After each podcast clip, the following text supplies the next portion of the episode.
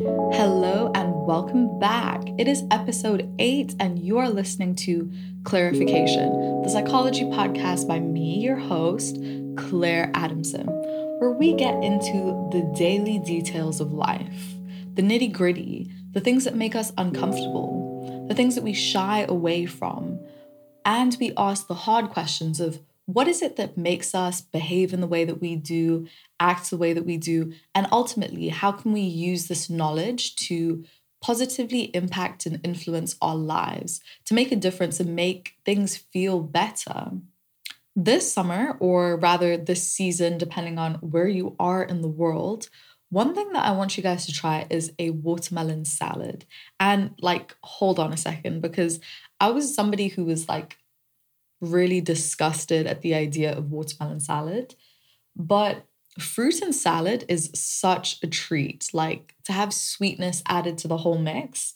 I have a bowl here. I got it from work, and the recipe is watermelon, cucumber, feta cheese, and olives. And let me tell you, the saltiness of the olive with the sweetness of the watermelon, it just goes so good together. And this is not a food podcast, so those are all my recommendations for you up front. I just wanted to share. Before we get into the topic of today's episode, perhaps it's even wise to start with the origin story. Like, where did I get the idea from this episode? Because sometimes I'm thinking about either a psychology concept and being like, this is so fascinating. How does it work in my life? The other times, I'm living, enjoying, being myself, living my life, and something happens to me, and I'm like, goodness, I just want to understand this using psychology better. So let me set the scene for you. So, about two, three weeks ago now, I went to one of my friends' birthday parties, and I love my friends. I just sometimes forget that as much as I love them, other people love them too. and some of my friends are well known a little bit popular. One would even go to say celebrities, but um, we're not putting people on pedestals on this podcast. They're just popular, right? People know them. And if we set the scene a little bit more, I am a foreigner in the Netherlands and I don't speak very good Dutch. So I was a little bit nervous going to this party and just thinking about the type of people that would be there. I felt like I would stand out and I wouldn't fit in. And as I talked about in the third episode, that's something that I've struggled with a lot. And so when situations like this arise, I do feel anxiety and social pressure because I just don't know how well I will be accepted by others. And so I was a bit nervous going, but I pull up to the function, everyone's lit, everyone's having a good time, there's food, there's drinks, DJs are going crazy because obviously this is like the music scene and industry. And the party's going quite well. I find a group of people. I obviously see my friend, uh, congratulate him on his birthday. And I'm dancing with a group of women, and it's all good vibes. And I'm not feeling left out or on the periphery or on the boundary. And that's because mostly we're dancing, we're not talking. Um, and when we talk, it's obvious that I'm not from here. And um, then I become socially salient. And I talked about saliency a couple episodes ago. It's just that this idea of standing out and being visibly different. So if I close my mouth, I'm not visibly dif- different. I pretty much blend in. Um, but now, so we're at this party, and um, my friend and I would say the other member of their rap group, they start to perform. And I've never seen them perform anymore because in his own words, his their golden days were between 2008 and 2018. And so I had never seen them perform before and I was really excited or I was like this is really cool. I've never seen this. Um, but one thing that I do notice is that everybody starts taking their phones out and they're filming. And I'm like, damn, like I know I'm interested and curious to see this performance, but everyone like everyone who is, you know, in the crowd obviously knows them very well and has seen their rise to fame and popularity. Everyone pulls out their phones and starts recording. And it's only in this small gesture or everybody's small individual gestures do I realize the magnitude of what I'm witnessing by the fact that other people are really trying to capture this on video. I realize that it's really significant and important and in fact very it's rare that this happens and so people want to record it and I pull out my camera too because I don't want to not be the only one filming, but also because I'm more filming the fact that people are filming, you know, because that's what stands out to me is the fact that everyone is so invested in this moment because obviously there have been in community with this, these people, this rap group for so much longer. I wonder if you can hear the church bells in the recording. And if you can, it's just letting me know that it is 745 but like I said, we persevere. Everyone is really excited to see this performance. And it's only by matter of fact, it's only by the fact that I am an outsider, that I'm not as connected to this group of people, or I have not at least seen their rise to popularity, that I'm able to pick on pick up on the fact that everyone is so passionate and so engaged and so lit. Like and in this moment, something really switched for me. Rather than this like fear and anxiety and nervousness and like discomfort from being on the outside, what I realized is that from the outside, I could see how much joy and how much passion this community had for one another. And if you've been in this community, if you're part of this group and these people for as long as you have been, as long as they've been around, then you're so embedded in the situation, in the culture, you don't, you can't see yourself so much, uh, you can't see yourself objectively. Whereas an outsider, kind of like a journalist who travels to a new place and then is able to see things, sees things with fresh eyes and can therefore pick up on so many more details that people would not as easily see because they've gotten used to those small things. And it was honestly in that moment just such a privilege to be there and to be witnessing a rare performance and also the passion. I say this word again and again, but that's really what it was. Like you see people's hearts in the way they sing along and the way that they know every word, it really made me feel welcome in a strange way because this is not about me. This is not about, this is so far from being about me. It's really about their rap group. But because there's so much love in this community for them, and by virtue of being invited to the cookout, and being at the party, I'm invited into that community. And I get to see how much love there is in the community by being an outsider. And so this is a really special moment for me to be not so much anxious and afraid, but actually to see the gift of being on the outside as a privilege.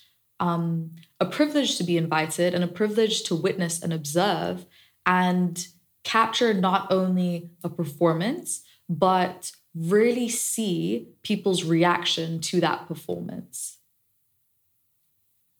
So, this episode is a bit of a different format because now is when I'm going to introduce the psychology theory. And it is this idea of being a solo. So, can you imagine the last time you were in a place and you were the only one who looked like you? whether that was in regards to your race, in regards to your gender, even in regards to your dressing and presentation of self. It's like being uh, wearing a red shirt in a room full of people wearing blue shirts. Being a solo, you are visually salient, meaning that you stand out in the crowd.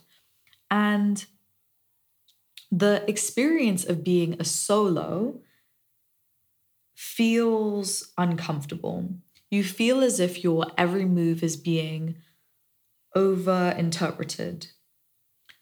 There is also research to prove that being a solo can impair your judgment and impair your performance.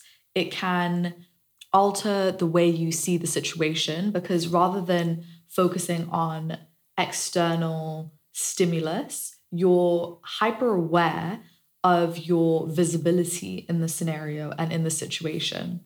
Now, as someone who has felt like a solo for the majority of my childhood and early teenage years, I had become so deeply uncomfortable with standing out that I would do anything and everything to be invisible in social situations. To the point where even today, I have such a difficulty wearing bright colors. Like, you will most often find me in black, white, beige, neutrals. If we're feeling a little bit spicy, maybe a green, maybe a purple if we're pushing it, because I had felt like a solo my entire life. I felt hyper visible. And so now I just love the ability to blend into the crowd and be unnoticeable. And in this scenario that I described, it wasn't obvious that I was a solo in the sense that I was the only foreigner at the party. I wasn't visibly different than others, but internally I knew that I was. And I can imagine and see how that was in some way impairing my ability at first, just really being self centered and focusing internally and turning your attention from external to internal because you're worried about how you're appearing in this scenario. But it's this thing of we all have our own individual spotlight that are shining on ourselves. And we're not even really thinking about other people that much, to be honest. And so it just took this moment of being like, okay, girl, Claire, this party, your your friend's birthday party, it's really not about you right now. Nobody even cares that you're here. I mean, my friend was happy that I came, but in general, nobody's really paying that much attention to you. And even if you are an outsider, even if you are a solo, I just question myself and challenge myself to think about how could that possibly be a good thing? And that's when the idea of, you know, being an outsider, but also in some way being like this objective journalist. And, you know, I say that with a grain of salt because what is true objectivity? I don't think that, I don't think such exists because my perceptions are formed by my experiences. And so even my outsider perspectives are not entirely objective, but you get the point that I'm making here, I hope. And this entire scenario and this entire situation just really allowed me to think about things from a bigger lens, from a wider lens, about if I don't focus so much on the fact that I'm a solo, which nobody even knew in that situation, then I could be paying more attention to the details and what is going on in my surroundings. And in fact, remember more about my experience and being present in the moment instead of fearing other people's judgment so much. This was a really, I want to say life changing, but more like perspective shifting moment that allowed me to enjoy being an outsider, enjoy being in the margins. Because again, I just asked myself, are you supposed to fit in everywhere? No. I know that I fit into very small niche groups of people. And more and more, I'm becoming okay with that because not everyone is going to understand you, not everyone is going to accept you. And do you want to be understood and accepted by everyone? Personally, I don't. But I just also want to extend my gratitude for being welcomed in all these spaces, in the places that I do feel like I belong and that I do feel welcome. I really treasure them because they're not many. The few that I have are so near and dear to my heart that they just mean everything to me. So, thank you. If you're listening, if you're at that party, if you are a person that I feel in community with, thank you. And thank you for listening because this was another episode of Clarification where I talk about the effects of being a solo, what are some of the advantages of being an outsider, and ultimately, how can we stop paying so much attention to ourselves and really be living and experiencing everything in the moment. If you made it to the end of this episode, please leave a red heart in my Instagram comment section because, yo, I am afraid of wearing red, like genuinely. So, quick ending story. This is like the outro. When I was doing the photo shoot for this podcast, I went to a I went to a store, I was picking out a couple of suits, and my friend was with me, and I tried on this red suit, right? And I knew I wanted a neutral suit because that's just who I am. Those are the colors I feel like align with my personality. And so I put on this red suit, and my friend was like, she told me this afterwards. She was like, You looked so good, but you could tell that you felt so uncomfortable wearing red. So, you know, leave that red heart, leave that red heart. I'm more and more experimenting, more and more trying to feel comfortable with being on the outside and being visually salient and, you know, actually wearing red. And that's all I have to say. It's Friday. I hope you have a good day. Good morning, good afternoon, good night. It has been clarification time. Bye.